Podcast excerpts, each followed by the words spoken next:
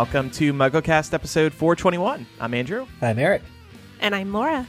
We are joined this week by Kirsten Acuna from Insider and BusinessInsider.com. Hi, Kirsten. Hey guys, thanks for having me. Absolutely. We have you on this week because you also visited Orlando last week to experience Hagrid's Magical Creatures Motorbike Adventure, which is now open. and we rode it together and we became friends. And then I was like, hey, come on, MuggleCast. And I said, sure. you said, what's MuggleCast? And then sure. uh, but it's great to have you on. We're going to talk about the ride. I wanted to have somebody else on who wrote it, so it's not me just babbling about it. And we've written Um, it multiple times. Yes, we have. You actually wrote it one more time than I did. No. What happened was, False. oh, duh, more. I've written What? it five times now. Wow. Rub it in. Rub, rub it Dang. There's people out there starving in China. There's people out there waiting in line 11 hours. And Wow, you guys that wrote it. I, I actually did wait eight and a half hours Oh, one okay. day. Okay. So- F- Was that all five times? No, no. Just one time. One time, eight and a half hours. yeah so we'll we'll talk about that so um we're just going to start the show today with this discussion so i just want to say first of all the ride is fantastic kirsten i think you would agree. Uh, I wouldn't have waited eight and a half hours to write it a fifth time if I did not enjoy it so much. great way to put it. So this ride replaced dragon challenge in hogsmeade and that ride was actually called something else and existed before the wizarding world of harry potter even existed. And universal decided to uh, retheme that ride for the wizarding world. And then a couple years ago they said you know what? Let's put in a coaster that is i guess more family friendly and actually was built to be a harry potter ride. So they knocked it down a couple years ago. They built this new ride pretty quickly. It sits, sits exactly where this old coaster was. Um, it is well i'll get into some cool facts about it a little later. Um, but it is an all outdoor coaster. Some people expected this to be a coaster with um, screens something that more that creates more uh, you know like virtual effects. Um, this is not that. And i was really pleased by that because forbidden journey and diagon alley both rely on screens. And that's fine but we didn't need another screen ride. Universal has some other screen rides as well. Right. this is a real coaster. Um, but before you get onto the ride, there is this queue. And this queue is actually kind of left over from Dragon Challenge. They rethemed it. Now, here's what what's interesting about this. The, the the story with this queue is that it is ruins.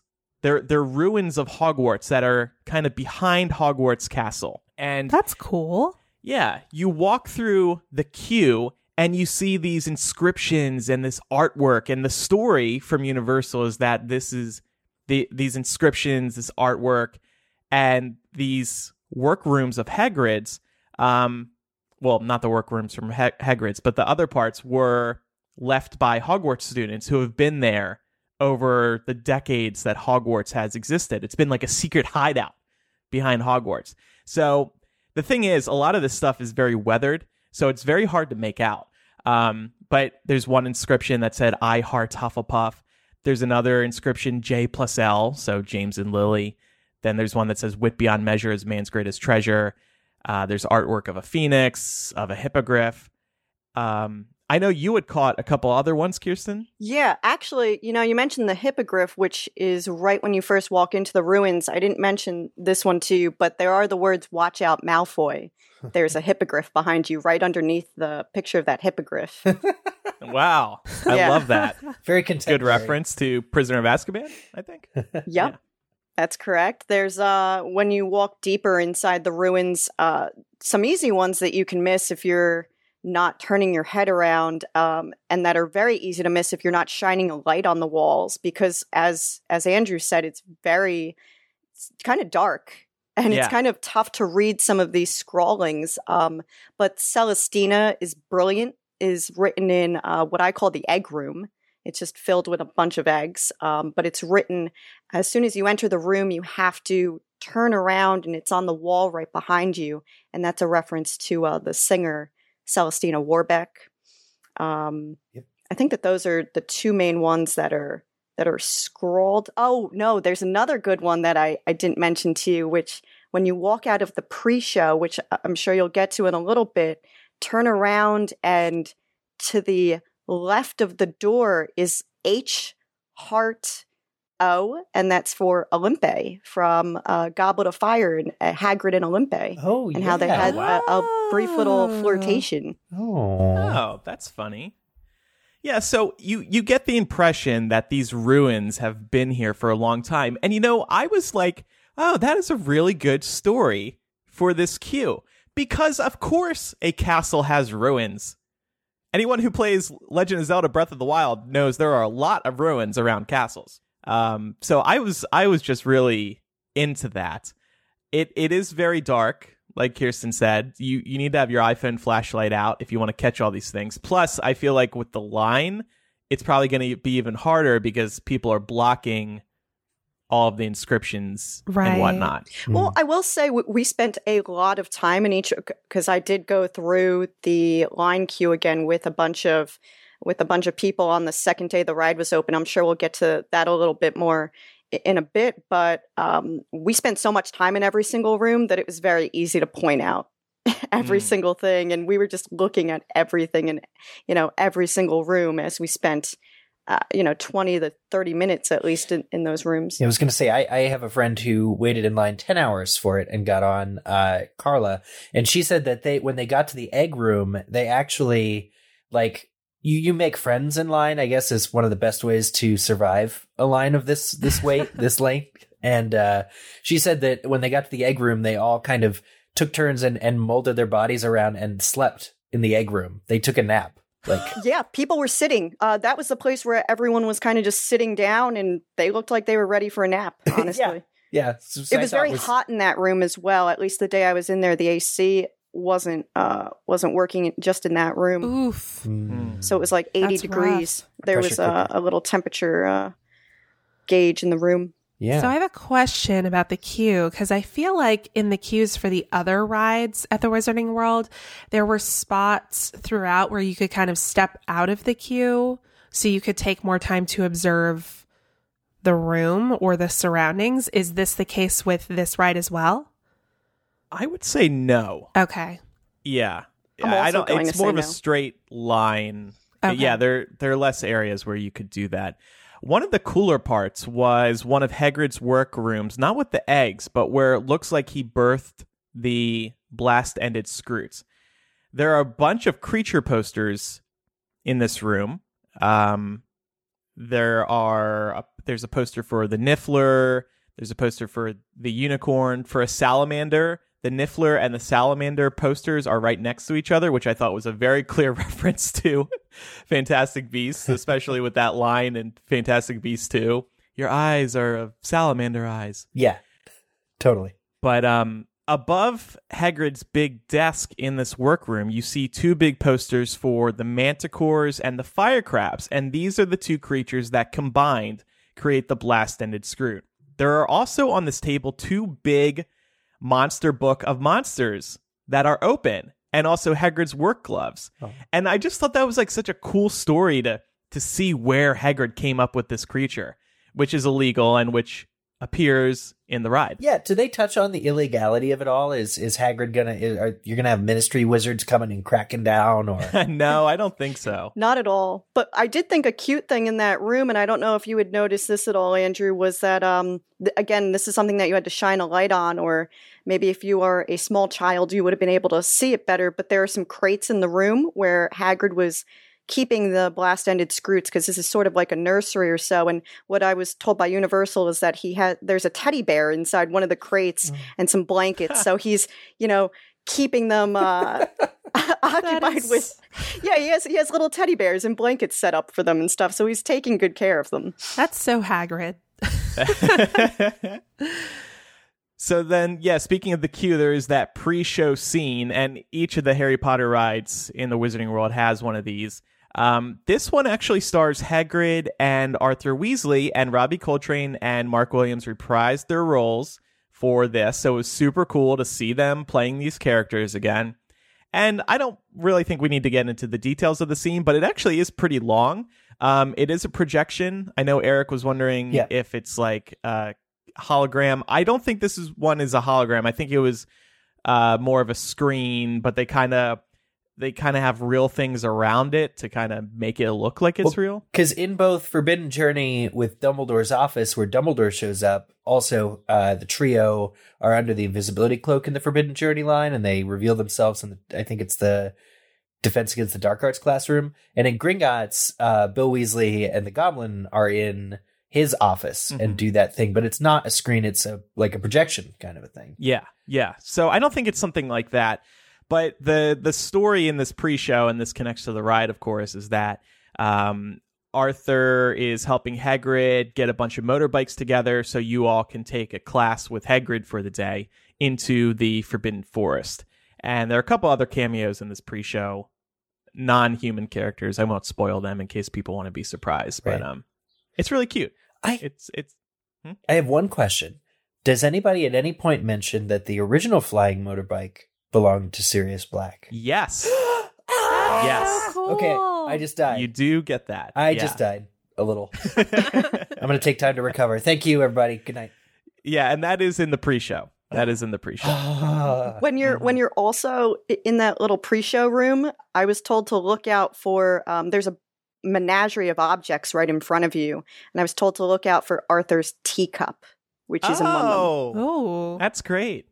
They really put a lot of thought into the, all this. I love it. yeah I feel like overall that's just something Universal has always done really well Yeah, is setting up the experience in their queues. yeah. yeah. And you know, uh, prior to going to the Wizarding World on this trip, I spent a couple days in Disney, and uh, honestly, I find Disney World so run down compared to the Wizarding World parks. The Wizarding World parks are so damn detailed and beautiful and large and clean.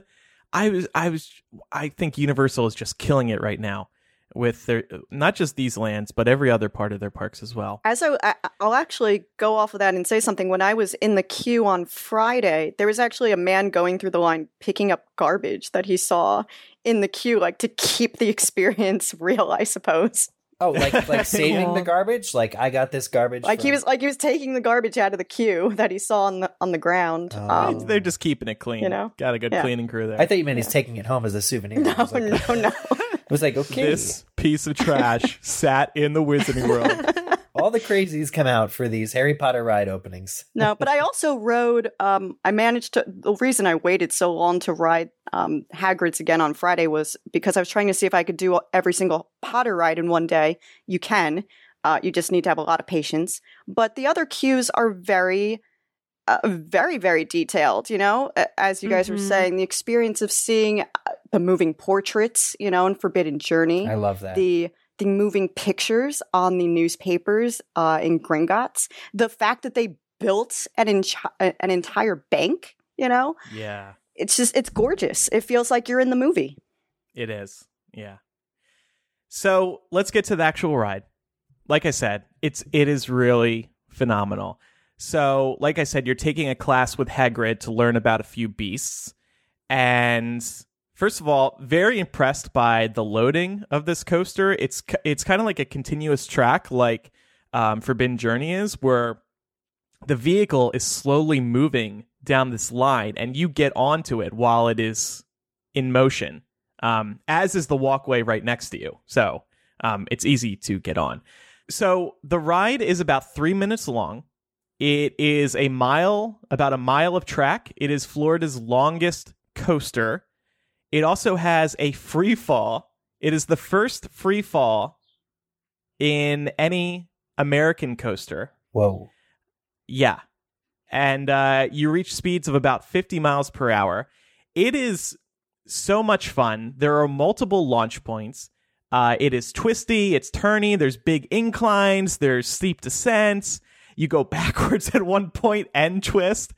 Um, it is a it is a thrilling coaster. Universal uh, reps there were we're calling it maybe the best ride that they've ever done, and I think that is pretty fair to say. Would you agree, Kirsten? Yeah, I would agree. Um, Yeah, that's pretty accurate. After riding all four Potter coasters in one day, this is definitely the best. Um, just because of the thrills. I don't think it's the best queue. Uh, just because the other uh, two rides, Forbidden Journey and Gringotts, that I said are uh, so so very well detailed in, in some of the magic that they really put into the ride. But the there's nothing. It is just unparalleled being on, on that on that motorbike.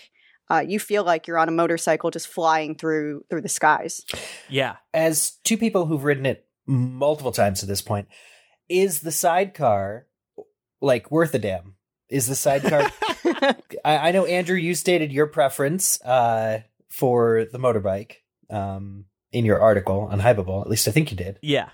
But have you have you tried both the sidecar and the motorbike? Yes. So I actually did the sidecar the first time. It so people were saying like there was this whole debate before I rode both sides. And I was like, "Oh, come on, there can't be any difference." But the motorbike actually sits up higher and you're not as enclosed and you're also straddling the bike. Whereas the sidecar you're as you can imagine in a sidecar. So you kind of keep your legs together and you have the car uh, covering the front of you. Um, whereas the bike you also have handlebars so you can hold on to those if you want. It's just a whole different experience. I think it has to do with sitting up higher kirsten did you prefer the motorbike Oh, side? I, I'm team motorbike all the way. I rode the motorbike four times and I rode the sidecar once. The only time I rode the sidecar was with Andrew because I, I told him he needed to ride the motorbike if he was only gonna, you know, he had to have both experiences in one day. And um, it, so the only difference that I really took away is because every single time that I rode the motorbike, as Andrew said, you can either lean into it as if you're on an actual motorbike, or you can stay sitting up in their little um, grips for your hands to hold on to right in front of you. Uh, I leaned in the entire time. And the reason I bring that up is because anytime I usually go on a coaster, I like to keep my hands up the entire time. But I was so compelled to have my hands on the handlebars of the motorbike the entire time because it's just such a different feeling. You don't get that on other coasters uh, where you feel like you're on a motorbike twisting and turning as you're veering at like these crazy angles. Um, so when I rode with Andrew, in the sidecar, uh, since I didn't have my hands up uh, th- any of the other times, I decided to just have my hands up most of the times uh, in the sidecar, and that was most of the different experience uh, that I uh, that I had while while being in that in that seat. Other than you do get to be closer to um, to Hagrid. Uh, and his animatronic and the animatronic of the of the blast ended Skrewt um, in the sidecar. Oh, Mhm. because I'm worried that people will wait a couple, like several hours to ride, and then kind of be upset about getting the sidecar, or they'll have to spend Well- the time in the queue to play like a hundred games of rock paper scissors or something with their with their partner. you you do get to pick which side as long as you and your partner can decide you know you, you might have to fight to decide who's Oh, so riding Is there a point where the queue splits? no um the boarding of of the vehicle is actually kind of interesting one you both enter on the same side and if you're on the motorbike you actually have to step through the sidecar to get onto the motorbike Ah, okay. Yeah, Yeah. whoever's sitting on the motorbike has to board first. Um, I will say they were doing um, the single rider queue on Friday as well, which I did not get to walk through that and experience that to see if there are other Easter eggs. Mm. Uh, they did take you a different route, I noticed though, um, which I- I did not get to experience or go through at all on any of the media days while we were there. But um, uh, the people who who choose to be in the single rider queue do not get to uh, have a say in where they sit. And I say that because I, Oh. I did not go in the single rider queue. I stayed, as you guys mentioned earlier, if you're waiting in one of these lines for eight plus hours, you do make friends in line. And at one point I said to them, I was like, should I go the other way? And and they're like, oh yeah, you should see if the if the line's shorter. You've been waiting so long, and I did, but they weren't letting anyone else in, so I stayed with my little family that I had, you know, made over the course of you know five or so hours. yeah Um, and then I got to choose, you know, where I wanted to sit, and the guy who sat with me, he had no say. I have a question about the restraints, particularly on the motorbike side of things. So it sounds like you're like half standing a little bit. No no No? Okay. i would it definitely feels like you're sitting on a bike Yeah. the Okay. lap bar there's a lap bar it comes down from the handlebars Okay. Yeah, That makes sense. so- sense. yeah So, like when you're going backwards at an alarming rate, you're still pretty secure. Oh, ab- yeah. Oh, I yeah. mean, On that no one has died yet Yeah. on Hagrid's Magical Creatures Motorbike Adventure. Yeah. Yeah, well, it's only day three or four. um, and another point I want to make about sidecar versus, versus motorbike is if you are going with your friend, my advice is to just lie to them and be like, "Oh, I heard the sidecar is better. Do you want to oh, do that?" Oh, You, you, you, you. That's terrible. You would. I'm not going to ride this ride with you, Andrew. No, I'll let you ride the motorbike Okay, side, Laura, if we ride it together. Fine. No, I'm just sa- how are you going to settle a debate with your friends unless you tell them that you've heard the sidecar is better?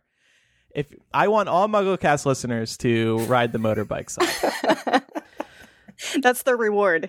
I Yes. just feel like the sidecar is kind of getting a bad rap here. You know, it's like the, the sidecar is like the Hufflepuff of wow. of these Harry Potter wow. rides. Yeah. it's the Hufflepuff Van's shoe, Of- forgotten stepchild. Look, everyone who I rode the ride with on Friday, no one was upset. Like anyone who was sitting in the sidecar wasn't upset that they ended up in the sidecar. Like everyone seemed Right. really happy after the ride. yeah, they didn't Oh, know yeah. any better.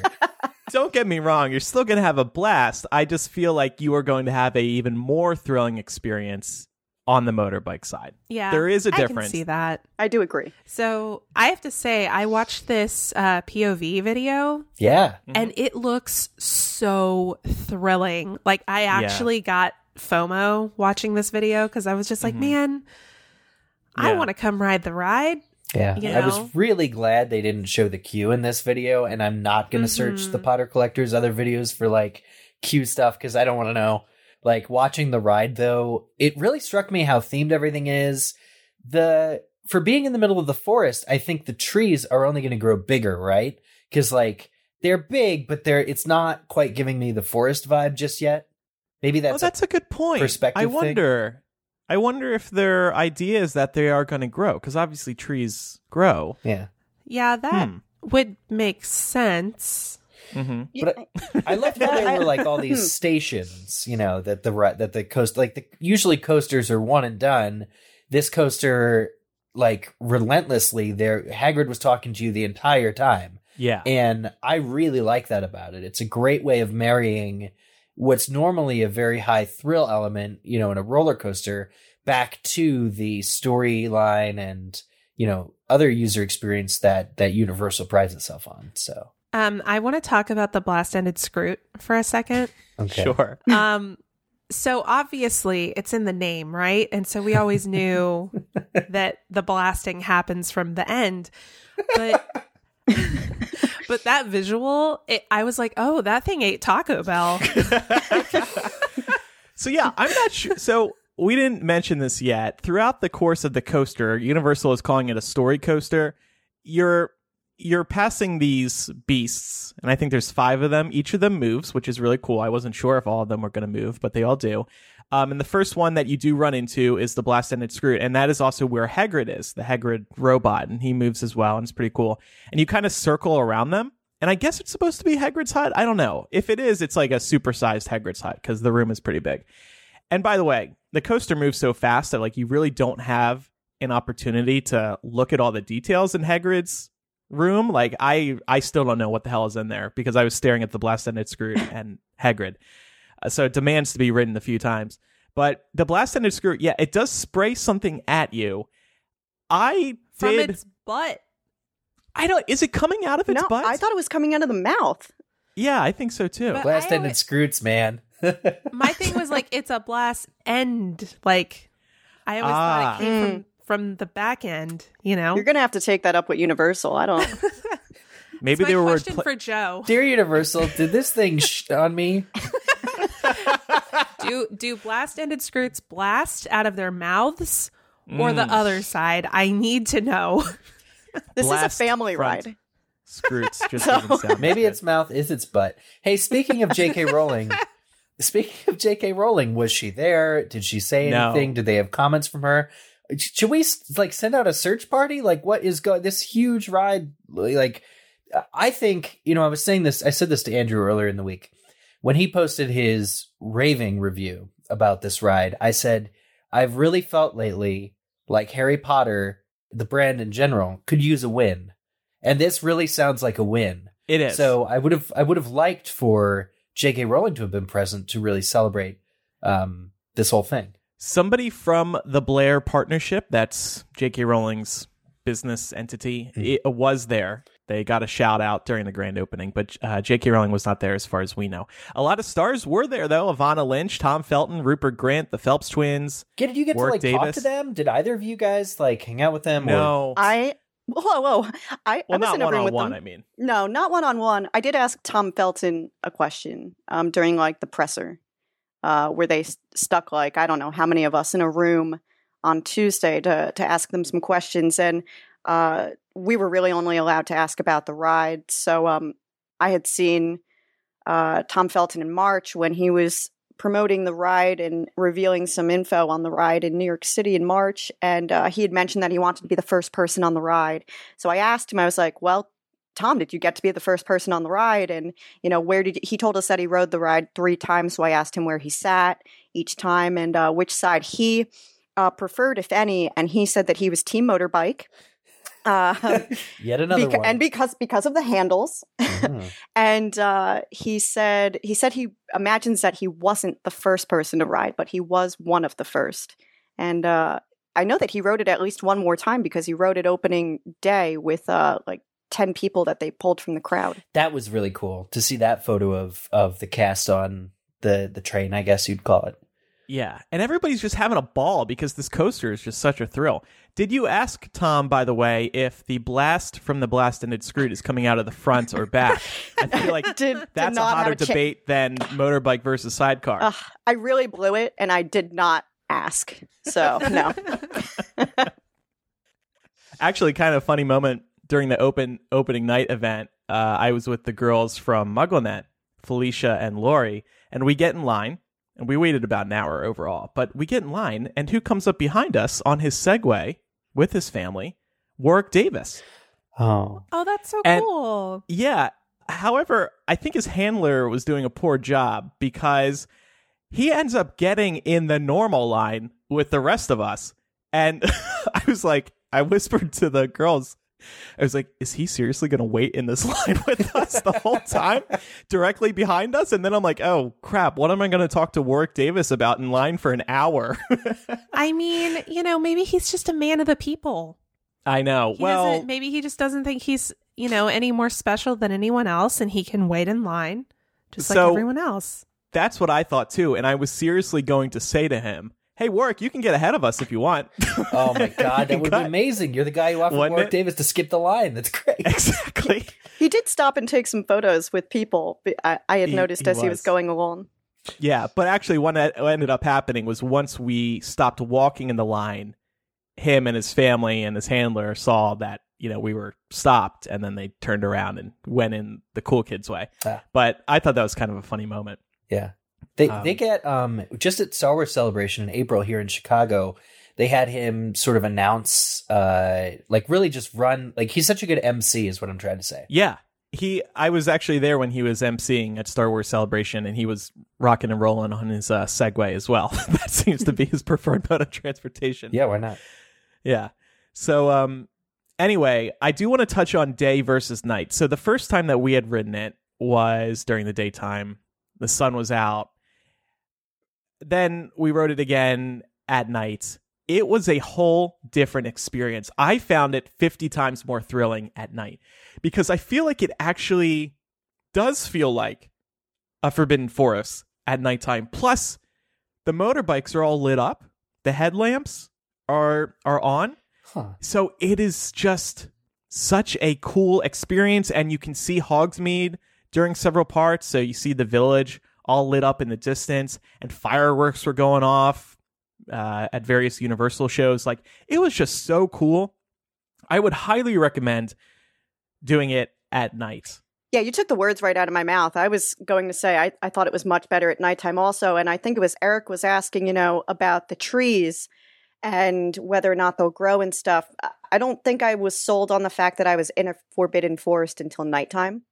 Yes, uh, because you do you do hear sounds as you're going through the queue, and it just it just felt like you like you could see the castle. There's a really great view of the castle as well from the queue. Uh, that's worthy of a photo, but it feels like you're you know, on the grounds of Hogwarts and like you're not supposed to be there. And the ruins are lit up really nicely.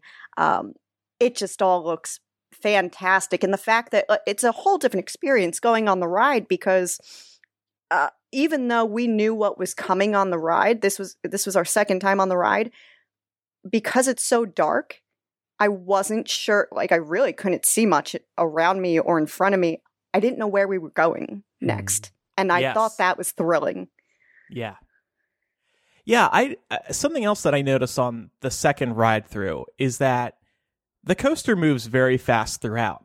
But there are these straightaways, and I would say there's at least 3 where you clear a corner and you are already going fast, but then it picks up again and you freaking soar and you are surprised by how fast you are moving. Just when you thought you were going as fast as the coaster could go, Yeah. it it picks up speed again and it is just so delightful that second time that we rode it kirsten i i couldn't go to sleep that night like i was so high on that second ride like That's that so just rocked awesome. You should have stayed biggest- and rode it a, a third time. I know. So Kirsten and I were about to part ways, and she's like, "I'm gonna go ride it again." And then old me is like, "Oh, it's 10 p.m. I'm ready to go to bed."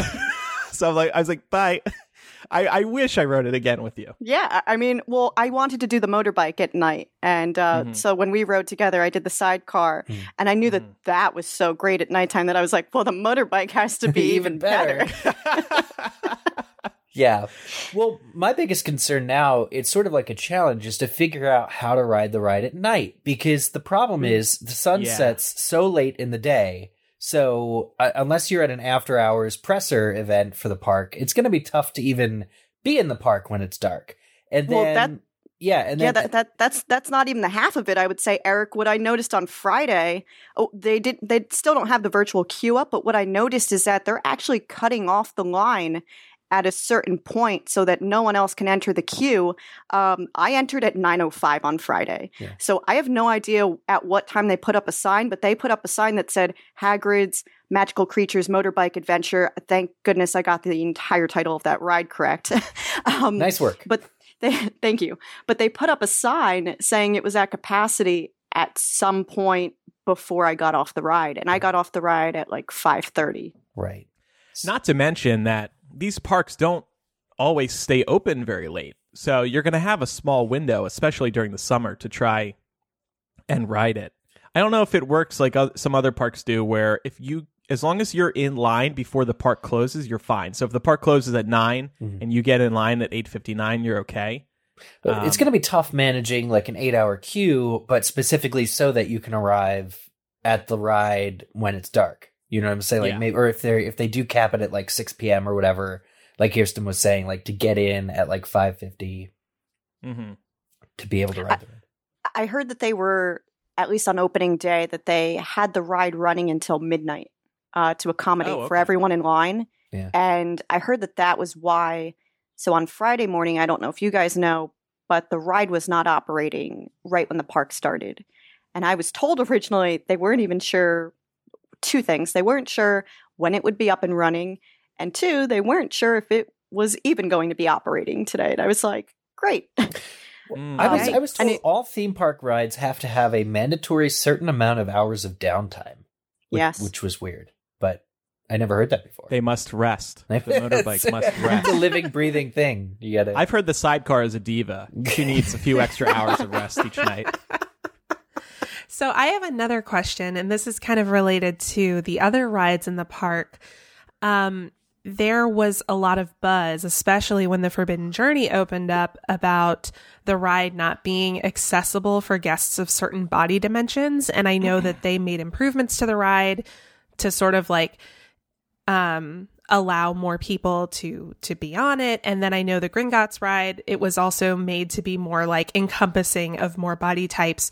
What's your take on that for this ride? So, I when I was during the preview afternoon, a larger theme park blogger was trying to get in the test vehicle, mm-hmm. and on one side, he was able to, if he really pushed in on that lap bar, he could get it to show a green light, meaning he could ride it. Okay. On the other side, he needed somebody else to push the lap bar down to get it to green light got you it is not lost on me the fact that Hagrid-sized people cannot ride. Hag- you know what I mean? Like it's Hagrid's motorbike, so you would think it would accommodate larger people. Yeah.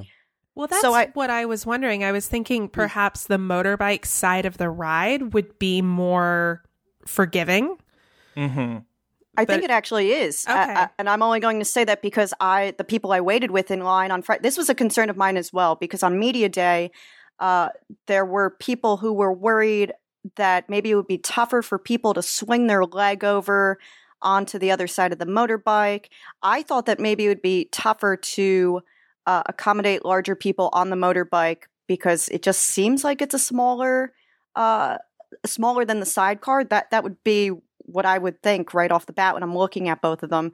Uh, it seems like it may almost be the opposite, actually, that there is less room in the sidecar. And I, I only say, uh, I think that the motorbike uh, is easier to maybe accommodate larger uh, people just because I was with uh, on Friday. Uh, you know, a few larger people, and they had no problem getting into the onto the motorbike, That's awesome. and they looked comfortable. They didn't Cool. complain about it at all. They would have told me because then, uh, then we we hunt around together. Like I said, you know, you make friends in line when you're with them for many many hours of a day. And we ended up riding the next two uh, Harry Potter rides together, and they did not complain about that at all. Okay, cool. And the other thing is they do have a test vehicle, I think, outside before the queue even begins. So you don't have to wait in line and then find out at the last second. oh, right. crap, no, can't Universal ride. has always been pretty good about that in terms of having test vehicles. Mhm. Um, but I also know this was a big gripe for a lot of people, yeah, um, especially when the Forbidden Journey opened up. So Yeah. yeah, absolutely. Um, so we asked on patreon.com slash mugglecast if any of our supporters had any questions about the ride. I'm going to go through a few of these. Where does where does this ride rank compared to the other Wizarding World rides? So I will tell you, I think it's number one because I prefer these classic types of coasters over these rides that mostly involve screens. Forbidden Journey and Gringotts are incredible rides, just such a thrill. I I would say Forbidden Journey is number three. Gringotts is number two because Gringotts is less intense, in my opinion, than Forbidden Journey. And then number one is Hagrid's Magical Creatures Motorbike Adventure. Where do you think it ranks, Kirsten? Andrew, this is a great question because actually on my on my travels home, I did a ranking of all of the Potter rides since I wrote I uh, rode them all in one day. Uh, I and where can we find this online? I did I, I did not put it up on the site yet. It's actually Oh. all handwritten right now in a notebook, but Oh, it wow. will be on crazy, right? Um, I just didn't want to look at screens anymore. Um, and I wanted to eat after an eight and a half hour day in a, in a queue, but it will all be on insider.com at some point in the next week. Um, I can give you the quick preview. I won't tell you every every reason of why I rank these things the way that I did, but our, our rankings are very similar, except I, I just have Flight of the Hippogriff at the very end. Uh, Then I have Forbidden Journey. Then I have, and Forbidden Journey I only have there because I think um, some of the screens on that ride, the technology is a little dated at this point, but still a great ride. Plus, you feel a little dizzy uh, afterwards. Uh, Yeah, the do. older that you get, especially. Uh, then I have Escape from from Gringotts, uh, and then I have um, then I have Hagrid's, and I, I don't think it's the best best queue out of all of them because uh, for reasons I mentioned earlier with uh, Gringotts and uh, and Forbidden Journey. Uh, I mean, come on, you get to go through a castle in Forbidden Yeah, Journey Can't beat that. But uh but yeah i think that hagrid's uh, for the sheer thrill of the ride and I- i don't think that we're spoiling the you know what happens near the end of the ride but i think that really sells it. Plus we didn't even mention the best part of riding the motorbike. There's a purple button that you that lights up and you get to press it and you just don't get that experience in the sold, sidecar. Sold, sold. Purple Like, button. What Hmm. what does it do? What does it do, Kirsten? Because I still don't understand it either. it um it helps you emit dragon fire to escape i'll just say where you wind up Oh. and shoot you out So like Hagrid doesn't talk to you when you push the button. yeah no he does he tells you to push. He tells you to push it. yeah. Oh, that's cool. Okay. I don't believe it actually does anything, though. I'm not No. convinced. It does magic. Does it? You have I to mean, if believe, it, if it's actually doing something cool, amazing. But I don't think it's actually doing anything. So I kind of wonder what's the purpose of it. Speaking of ride preference and hierarchy, though, I feel the need to point out that Flight of the Hippogriff is currently my number one. Uh, What? Still, it- Why? it- it's the shortest ride. unironically, the views of Hogwarts are just the best. They are. That's I true. did note that. Oh, plus, I recommend actually going on Flight of the Hippogriff now because you get an excellent view of Hagrid's hut. Uh, That you Ooh. like. I think you get a better view of Hagrid's hut from Flight of the Hippogriff than you do while you're in the queue line for um for Hagrid's. see that? Well, it's it's it's elevated. It's a little higher too, so hmm that makes Yeah. a lot of sense. No, Flight of the Hippogriff has been my favorite, and I see these blogs, and I think Andrew, in your article, you were like, "So the three rides at the Harry Potter parks." I'm like, I'm just, There's I'm just four. There's erasing Flight of the four. Hippogriff. There's four. It's blatant Flight of the Hippogriff erasure. I just Yeah, it is. I just I know. I know. You're you're, I admit it. you're unapologetic about it. But Well, I wait, is it four or five? Do we count? I King's would actually say five. Uh, yeah, I would. I would count the train. okay? Here, I don't include Flight of the Hippogriff when- when I'm talking about the main three because it is such a short and small coaster. It's just made for little so people. Andrew, are you do you count the Hogwarts Express before you count Flight of the Hippogriff? yes, and I'll tell you why because I'm a sucker for trains. I love trains. I love that the train connects the two lands. I think it's amazing. It's just I So- feel like if enough bloggers out there and enough people in the world are talking about all these other rides and not including Flight of the Hippogriff, Universal's going to be like, okay, time to demolish this old thing that nobody talks about. No, you know Right. what's great about it though? The lines are probably really short for it right now. And Kirsten, didn't you say when you rode all four rides in one day that the other three rides were just 20 minute waits? Okay, well, I had Express, so oh. Also i try to consider myself a, a bit of like a theme park novice. So i don't think you would get a 20 minute wait normally on Gring- on gringotts but i really tried to think out strategically how i was going to do my day. And um, there were many pitfalls along the way which i can tell you about now or i can tell you about in a little bit if you want to uh, talk about the eight and a half hour uh, experience Uh, we do have a sponsor this week who you've heard of before, Hello Fresh. They make conquering the kitchen a reality with deliciously simple recipes, so simple that even a first year could handle them. Even somebody who rides Flight of the Hippogriff could handle them. We're all leading busy lives, and one of those daily hassles is what am I going to have for dinner tonight? HelloFresh does all the meal planning, shopping, and prepping so you can focus on a healthier you and happier family. After you pick out your meals, HelloFresh delivers fresh, pre measured ingredients and easy to follow six step pictured recipe cards that are delivered to your door each week in a special insulated box. And then, whether you're a cooking novice or an expert like Molly Weasley, you can create these meals and impress your friends and family. All meals can come together in 30 minutes max, and they call for less than two pots and pans and require minimal cleanup. No spells required. This is the most efficient way to sort out dinner. You got three plans to choose from classic, veggie, and family, with the option to switch between for when your tastes change. And you can also pick what you're receiving within these plans. So you just spend a couple minutes a week going, Ooh, I want that. Ooh, that looks good. And if you're going to be out of town for a week, no problem. You can also skip weeks when you need to. I love HelloFresh because if I don't use them, I'm falling into a cooking rut where I'm making the same meals week after week. It's fun to work with your hands in the evening, focusing on making a delicious new meal that you've never had before. Give it a try. For $80 off your first month of HelloFresh, go to HelloFresh.com slash MuggleCast80 and enter MuggleCast80 at checkout. Again, for $80 off your first month of HelloFresh, go to HelloFresh.com slash MuggleCast80 and enter MuggleCast80 at checkout. It's like receiving eight meals free. Free food, people. Support MuggleCast by supporting our sponsors. Okay, so let's get to a couple other questions here from patrons.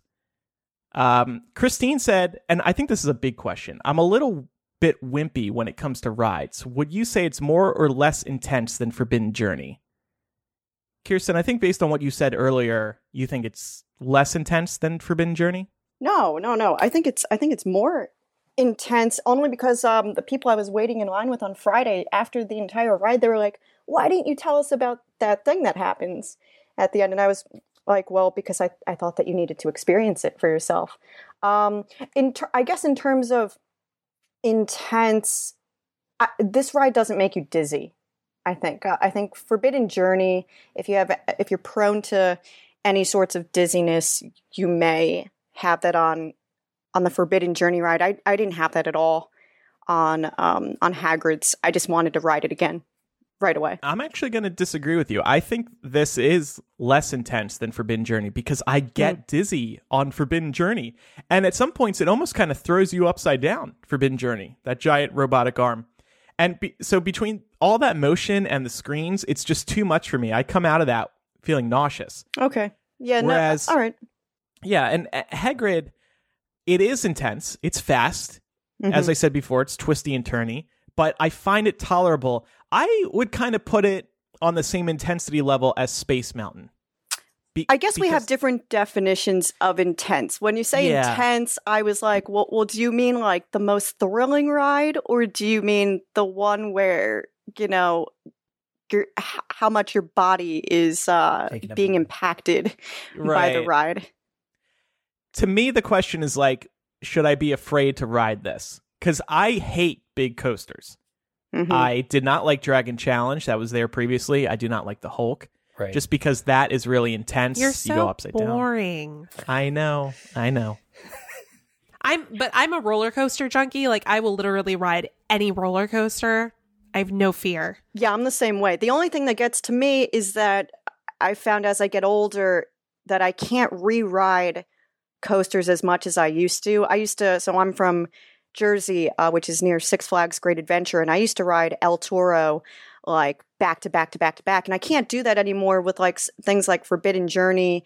And I haven't had the problem with Hagrid's, but if I find and the Hulk ride, I find that my head just starts hitting, you know, oh, that's the, the side, worst. and then I'll get a headache. yeah. Um, so in terms of intensity, then I, I guess I'm going to have to agree with you. Sold me now, Andrew. Um, Forbidden Journey was the only one where I felt like I really need needed to um, just kind of figure out. You know, just uh, I, I was a little a little dizzy. I wasn't nauseous after that ride, but yeah, uh, it's not one that I can do over and over again. Mhm. I will say I was once on the Forbidden Journey when it broke down. Oh, see, And that sucked because we were literally at the part with the Whomping Willow where you're on your back. Oh my Mm. god. This is Ugh. exactly what I feared. This is why I don't like riding it cuz I'm afraid of getting stuck upside down. I would have a panic attack. It was, it does suck because like the harness is like over your chest. And I was just laying there like, it's okay. It's all right. I'm not going to die. This thing isn't going to crush me. It's okay. And like my grandmother was in the seat next to me. And I'm like worried about my 75 year old grandmother who's like stuck on her back in this ride. God. Did you just scream, "Damn you, J.K. Rowling"? I mean, I throughout the halls. definitely, I definitely did not enjoy the rest of the ride that much. Once it started up again, I was like, just get me out of here. I don't, I don't want to be on this anymore. The, Yeah. the last time I rode the Hulk, uh, I had the same problem, Kirsten, that, that my head was banging back and forth between the supports, between like Mhm. the, the harness that comes down. And, uh, I myself too, like, cannot do roller coasters anymore, mostly because of that.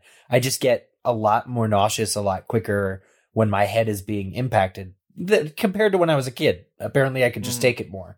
But have you been on the ride since they remade the Hulk? Because didn't they like completely replace all the track? Yeah, uh, Did they fix it? I have been on there. I didn't go on it this time while I was there, but I was on it last year and I found it to be.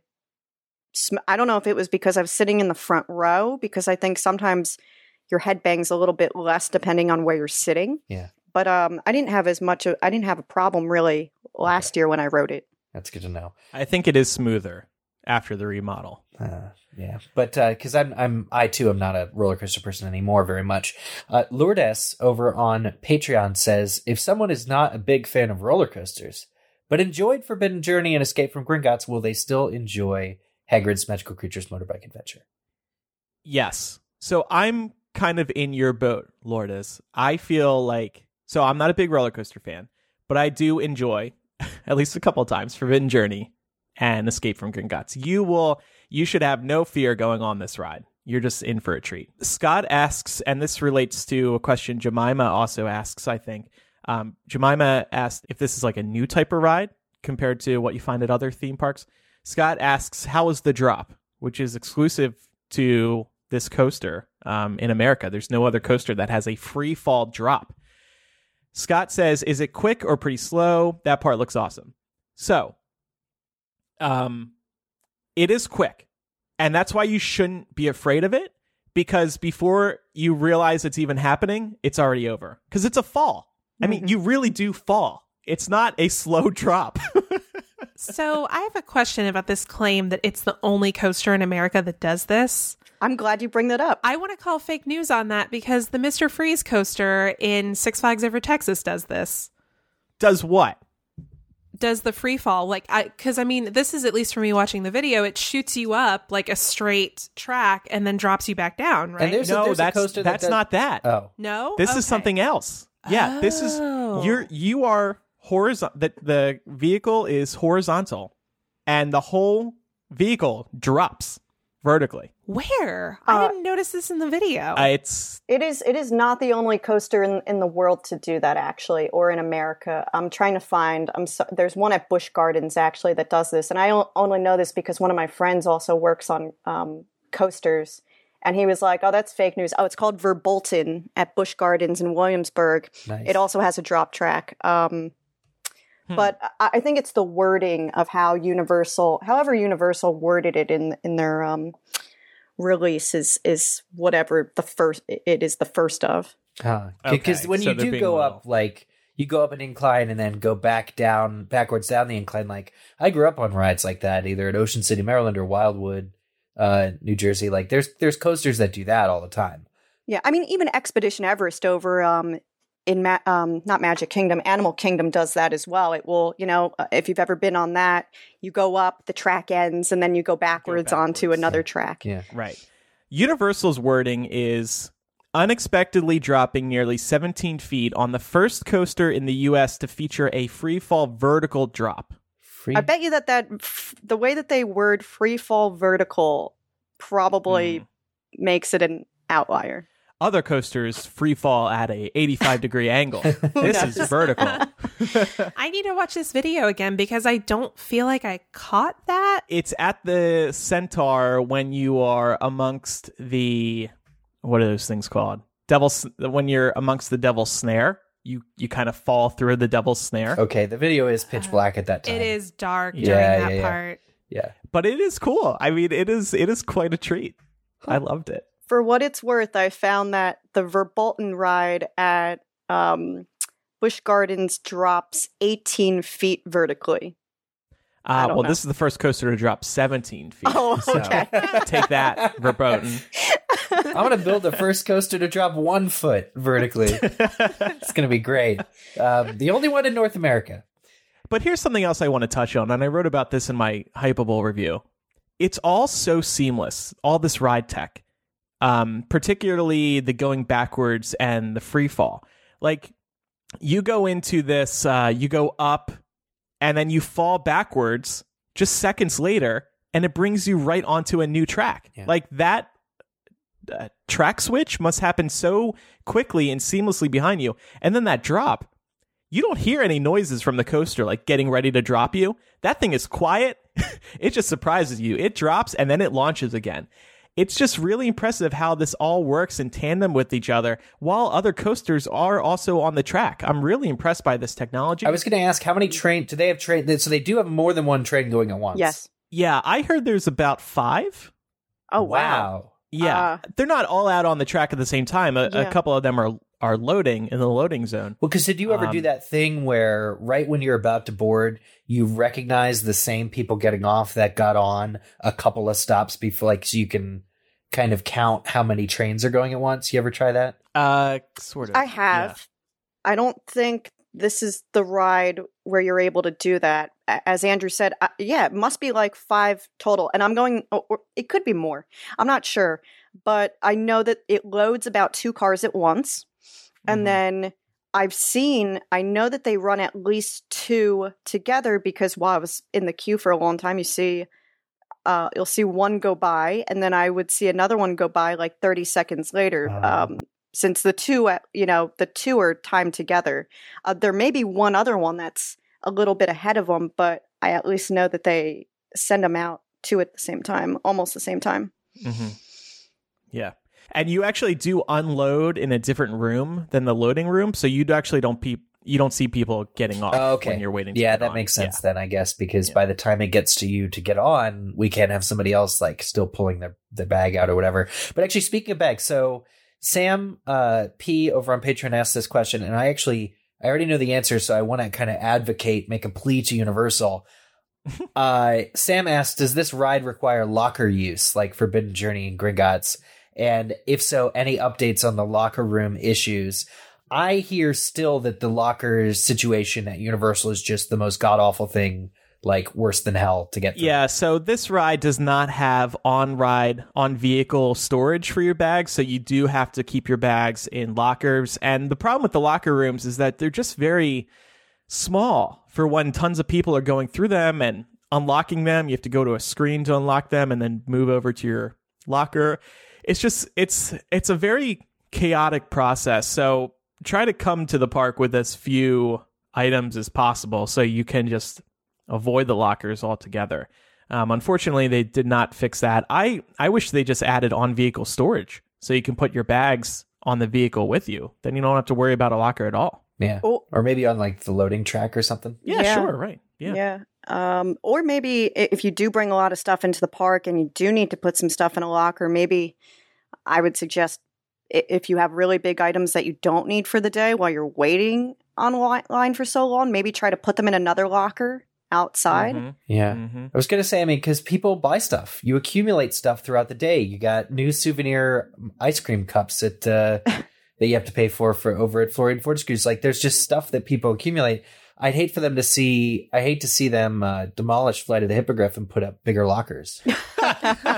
You know, That That's is next. where they would have to put the lockers, I suppose, if they would make more. I, I think, though, if you're going on Hagrid's right now, that you're not uh, going around the rest of the park buying up stuff and then getting in this line queue, um, since it does That's get true. to capacity at some point. I think that if you're on a mission to ride Hagrid's, you're going right at the start of the day. yeah. And let's talk about those wait times, by the way. Uh, what does this say about the staying power of Harry Potter that people are waiting all day to ride this ride? Like, this isn't just because it's a new coaster, it's also because it's Harry Potter. The fact that Universal can still pull in these massive crowds just speak, speaks to how popular Harry Potter still is. Yeah. I hope it tells them that they should just continue building Harry Potter rides. They Yeah. should just, you know, push out into the park more. Mhm. Uh, because uh, let me tell you, on on Friday, so when I got to the park, we didn't even know if the ride was going to be running, and people stood in line for three hours when the ride wasn't even running, not even sure like if we were going to ride it that day. That's how intense Harry Potter fans are. Yeah. It reminds me of opening day for Hogsmeade way back in 2010. The line was going outside of the park through City Walk. It was huge. Yeah. This line was through the back lot. the 10 to 10 hour line. Yeah. Yeah. Yeah. Through the whole park. I mean, opening day, it was really interesting to see those wait times. I know a couple of people who listen to the show. Uh, Colin and Madison, they they were there opening day. They got, they got there, I think, around 5 a.m. and they rode by about 10 a.m. Good so grief. that's Okay. pretty good. Yeah, my my wait would have been like five five and a half hours if the ride started operating at nine, but because we had heard that it was you know running until 12 a.m. on opening day, it needed to you know have its coaster nap time. You know, it's allotted whatever. Union break. Yeah, and it didn't start running until 12 p.m. Uh, Friday. Mm-hmm.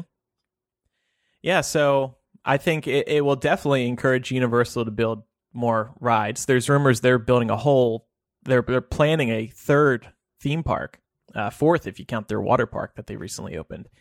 And I imagine that might have uh, Fantastic Beasts or Harry Potter in it as well. So Um, so yeah, I mean, all the, these other questions on Patreon, I think we answered mostly. Yeah, just this Um, last one from Gabriella.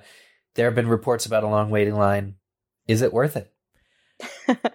Look, if you're there, yeah, I guess. Yeah. I don't know. I mean, that's a hard question. Do you mind waiting in line for eight hours? I mean, everything I've heard makes me want to wait in line for eight hours. I mean, about, about the ride, like Andrew, I think you and me and Micah did Gringotts. It was like four and a half hours when that opened What? in that ride. I was in line with Micah for four and a half hours on Gringotts. I don't think I waited with you Okay. guys. Maybe, or maybe I did. We're like in a don't know. small group, but uh, yeah, it was. I mean, so four and a half hours in in line. I know because I've experienced it was doable um, Mhm. and fun. So Yeah, I guess it comes down to your personal preference. Are you willing to wait that long for a ride? I think some people are diehard Orlando locals that just live and breathe theme parks, so they want to be there opening day to just be a part of it and you know get the Instagram and all that. Yeah. And then some people might be like, no, I don't want to, s-, because if you spend eight hours, that's basically your entire day in the park. So, and a park ticket costs, you know, I don't, it, probably around a hundred dollars or so. So the question is hundred like, and forty six dollars. yeah, do you want to wait that in? You do? Do you want to spend an entire day paying a hundred and so dollars to ride that ride? I don't know. Mm-hmm. Yeah. Yeah, I think you need to weigh your pros and cons. Like, look, if you have a small child, no, you're absolutely not going to want to be waiting on this line cube unless you have, like, I don't know, five external battery chargers with you so that your child can watch episodes of like something on Netflix to keep them occupied. Um, I would not go, I was by myself. Uh, so go if you have maybe a good group of friends who are also very patient and who are roller coaster junkies. Mhm. Um, you know, I I actually went on this queue. I didn't have water or anything with me, but Universal was handing out water, um, significant like amounts of water bottles uh, to anyone who needed them. They were letting us go out of the queue uh, for bathroom breaks, and if we needed food, they would let us leave and come back into the line as we pleased. So, like, they were very good about all of that stuff. Um, so I wasn't concerned there. I, I, the longest I've ever waited for a coaster before this was uh, Kingda Ka when that opened at Six Flags in, in Jackson, New Jersey, and uh, that was on that was a seven hour wait, and I don't think I would have done that again. But I was right at the front of the ride, and it had just broken down. But uh, in reality, I don't think anyone's really probably going to be doing a wait that's eight or 10 hours uh, for much longer. They're supposed to have a virtual queue uh, for the ride. And I would imagine, you know, it's to let you hold your place in line and then go to the queue when it's your your turn or whatever um, to Yeah. stand in the actual queue so that you can go and ride other Potter rides and, and get the most out of your money there. So um, I don't know if you need to to wait like But here's eight hours. here's here's the other thing. If you are going to be d- down there anyway, and it is your one time at Orlando, you know we got to get out of our bubble and realize that Pe- for a lot of people, this is going to be their one time visiting the park or Right. their one time in the next ten years. Then yes, absolutely, you should wait in line for it because you don't want to miss it. If you're a regular, maybe wait a while. I'm looking right now. the The wait time right now is 300 minutes according to the app. So Hmm. that's what Oof. 10 hours. Yeah, but it's Divided by no, it's five hours. Five hours. That's but not it's, bad. It's already got. It's already gone down. It's already half of what it was just two days. ago. right. So that's and that's the other thing. We're talking about these eight to ten hour waits right now. It's we'll see what it is in another couple months. Yeah, it's opening week. Like, you know, Yeah, this give is this is for the diehards who wanted to be there, you know, right when when the coaster opened. Um, I went to Toy Story Land the Monday after it opened, and I originally waited three hours to get into that just into that area on opening day. But that Monday afterwards, I was able to go on whatever I wanted. Yeah. So uh, Monday, let me tell you, a Monday or a Tuesday is probably your best bet then to go on something like Hagrid's. It's good advice. and do it first thing in the morning. Mm-hmm. Yes. Don't wait. I know we said ride it at night, but your best bet is just to do it first thing. So the line will probably be at its shortest if you're there at opening. Andrew, I just Yeah, thought of a new segment for MuggleCast. Every time we record, we should check the current wait time for the. Sure. that sounds good. Yeah. Yeah. Keep people posted. Yeah. I mean, Um, and even though I waited, you know, eight and a half hours, I did get to go on every single Harry Potter ride across both Universal Studios and um, Islands of Adventure in one day. And I and including Flight of the Hippogriff. including Flight of the Hippogriff. That was the third Harry Potter ride I went on that day. So let me tell you, actually, um, Hagrid's was not the first Harry Potter ride I went on on Friday. Um, Gringotts was. hmm And then I went over and stood in the eight and a half hour line because I didn't know if Hagrid's was going to be open um, at all. I was just told that it wasn't going to be open um, at the start of the day. So I was like, well, what am I doing waiting over here? Yeah. So I, you know, booked it over to uh, Universal, went on Gringotts, and that's why it was a 20 minute wait because it was 8 a.m. when the when they had early park admission. Got in and out of that ride, and my master plan was to actually take. This is a little trick. I don't know if everyone knows this, but I like to take the Hogwarts Express over to the side of the park that isn't open yet. If they have it running and if it is open, um, you're able to do that. I did it back in 2014 uh, when uh, Gringotts first opened, uh, but unfortunately, the Hogwarts Express was not running uh, Oh. Friday morning, and they didn't have a time for when it would be running. So It was uh, out of town. It was in northern England or something. Oh yeah. So then So- I had to. I go. I went back over to Islands of Adventure, and um, to my surprise, it was like eight forty-five or eight forty, and they had already let everyone actually into that park. Uh, who was waiting outside for Hagrid's by then, and that park wasn't supposed to open until nine. So that's why the line was as long as it was at that at that Mhm. time at nine. So, um, closing thoughts. The ride is amazing. I, like I said, after riding it that second time, I was just riding, pun intended, on a high. It was just such a thrill. Please, everybody, go check it out when you can. It is, even if you've been to the Wizarding World before, it is well worth making another trip to ride that once or twice. Um, I also want to mention that Universal they they tend to do this. They're they're good at planning. They open up other new elements on their resorts uh, when when these new rides open. They are opening a new restaurant in City Walk called Big Fire. It's American fare. It was very good stuff. Kirsten and I both got to try it. And they're also opening up new hotels.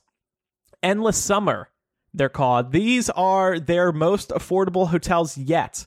So please check them out. They are beautiful hotels as well. Tons of rooms, great prices. Eric, actually, when we go down to Orlando in August, I think we should stay there. Mainly because they have two bedroom suites, which are which are cheap, and I want my own bed. oh, So, You don't want to share a bed with Eric? um, so anyway, Endless Summer is open.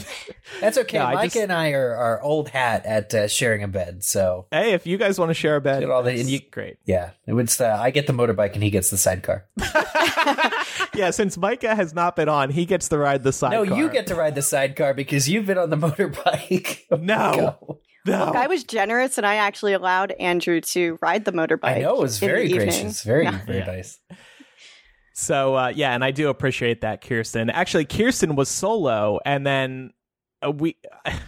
Never mind, I won't get into it. But Kirsten, it was very kind of you. I don't. I don't know where where you're going with that. But I was going to say we were talking on the on in the press stands, and then we got separated, right, and we then got lost. yeah, as destiny goes, we end up meeting up again right before boarding Hagrid because you were solo and I was solo, and it was like, oh, hello again. That's crazy. Yeah, they paired us up, and it was like, "Oh, you're going to be riding with this fellow," and I was like, "Oh, I, I know him." Hello and this again. jerk is insisting on riding the motorbike. I was like, "Fine, fine." Well, I'm so glad that happened because you've been just amazing to have on the show. Definitely. Oh, thank you. Yeah. Thank you. Thanks for having me. I do want to clarify real quick. Um, Andrew said that I got to try out the big fire food. I actually did not. I was not Oh. there Monday night. I didn't come in until very late Monday night. So I missed out on that food, unfortunately. So I am jealous, but I did get to see the hotel and I do recommend uh, the two bedroom suite. It looked really, really great. And yeah. as Andrew said, it's supposed to be the uh, most affordable um, residence that they have on Plus- Orlando property. Plus, and this is big, early park admission for the Wizarding World by staying at a Universal property. So that'll help um, uh, decrease those wait times. Wait, wait. Even better, even better, they have breakfast pizza, which we got to try out, and I thought it was the most fantastic thing I've ever eaten. Whoa. Because I like having pizza for breakfast sometimes, but this has all of the breakfast toppings on pizza. It was so good. I even went up to the chef and I said, "Yo, this is good stuff." I did too, but I did not use those words. All right, so um, we'll talk about Hagrid more in the future. We'll we'll say bye to Kirsten for now. Kirsten, thanks for coming on the show. We really appreciate it. We can find you at insider.com and Business Insider, and we will include a link to your uh, ranking of the Harry Potter attractions once that's up. We'll post that on our social media channel. Sounds great. Yeah, right now I have up a um my review of the ride, and I have up uh, some Easter eggs. There are probably Oh, cool. like a few, of few more of them that we didn't mention on the show that I have Yeah, on uh, on my list we'll link to with those as well. photos. With photos. Ooh, very nice. Because Excellent. I got to run through the queue opening morning before it was open to the public to take some photos. Cool, nice stuff. Yeah. Yeah. Well, thanks again for having me. All right, thank you. All right. Talk to you later. Bye. So this did end up taking more time than we thought talking about Hagrid, which is great. Um, we've had a lot of fun talking about it. So we'll push these voicemails and emails to a forthcoming episode of the show. Do want to also mention that the album art is going out, right, Eric? It's It's out. all in the mail now. It's all Yeah. in the mail. it's been coming into people's inboxes really fast. People are sharing their photos on social media of the album art. Thank you to everybody who is sharing the photo. Please tweet us, hit us up on Instagram, Facebook, email whenever you receive yours. We want to know that you received it. Yeah, it's already arrived in places like Scotland. So that's great. How did it get over there so quick? Well, I did I did international first, so I shipped that out maybe Monday, and by Friday it had arrived. So that's still That's like crazy. five day turnaround for international when it's just we just you know put a global stamp on it um, Mhm. is really impressive. So Yeah.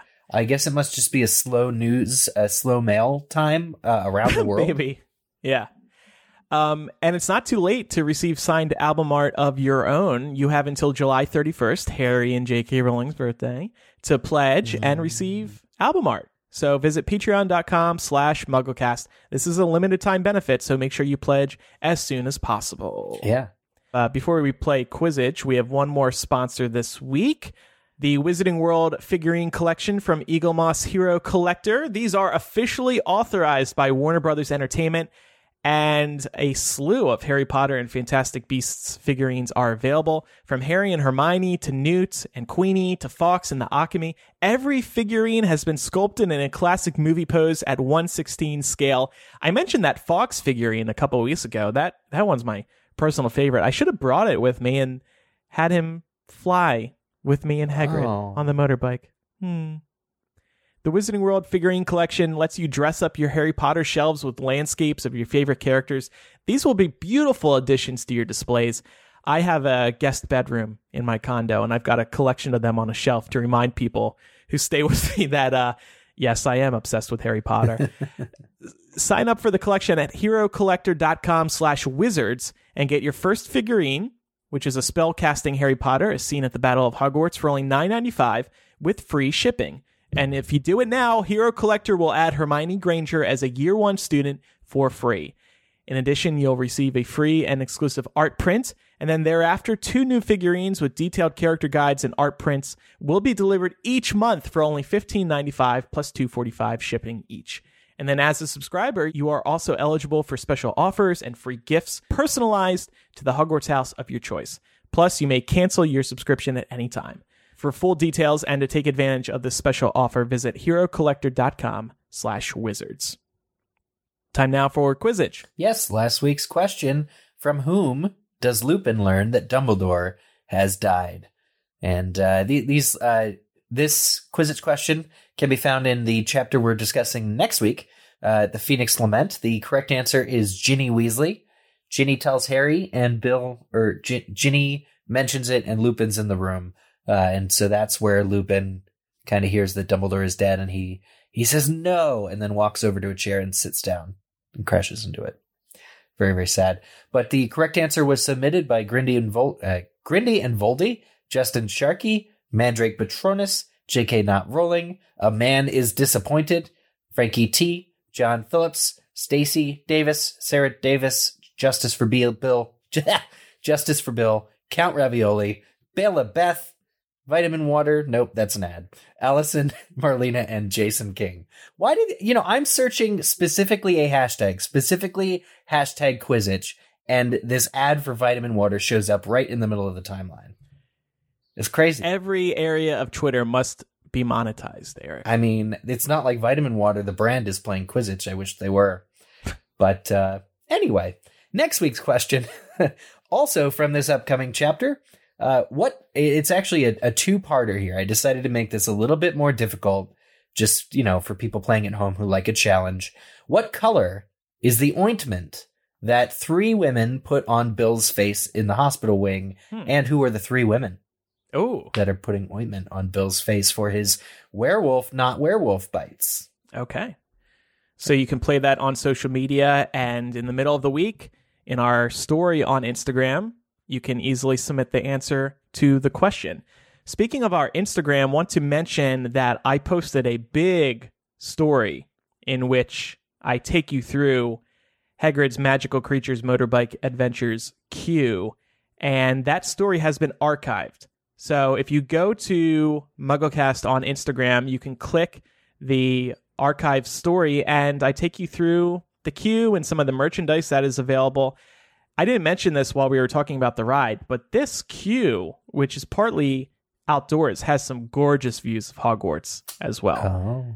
So you'll want to appreciate that outside queue as well. You know, I forgot to ask, is there an on ride photograph? You know, uh, y- yes, apparently, because when you exit, there's an on ride photo like station, but it wasn't working. So I guess it's not up yet. Oh, so that photo of you on the bike and Kirsten in the sidecar with her arms up is probably lost to time.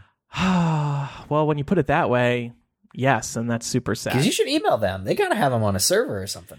Give me the photo. well, I don't even know if it was the camera was on just yet. Yeah. So we'll see when that gets running because I'll be curious to see where it actually takes the photo. I didn't notice any particular spot where there was a camera. Yeah. Maybe the free fall. I don't know. Anyway, uh, we also have a new bonus MuggleCast going up this week on Patreon, and your support helps keep the show running. You'll receive instant access to installments of bonus MuggleCast, early access to our show via weekly live stream, and MuggleCast throwbacks. And speaking of throwbacks, we're getting ready to launch a new feature on social media and here on the podcast, and patrons will be getting a first look at that new throwback feature this week. We're really excited about it. One of our listeners, Kim, has been working with us over the past few months to create this archive of all of our old predictions. and God. we're going to revisit them on social media and on Oh, the show. It's going to be amazing. She's done an incredible job. We're going to have her on the show too at some point. But uh, bonus MuggleCast this week is going to kind of be a prelude to the chapter by chapter discussion next week. Right, Eric? Yeah, uh, focused on Fawkes the Phoenix and specifically Dumbledore's connection with him, because this coming chapter that we'll be talking about is the chapter where Fawkes is lamenting Dumbledore's death and singing in the background throughout the grounds. Awesome.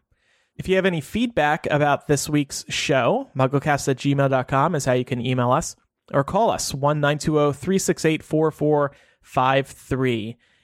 Also, don't forget to follow us on social media. Our username is MuggleCast on Twitter, Facebook, and Instagram, and you'll stay up to date on show developments and uh, you'll receive show clips and more. Thanks, everybody, for listening. I'm Andrew. I'm Eric. And I'm Laura. See everybody next time. Goodbye. Bye.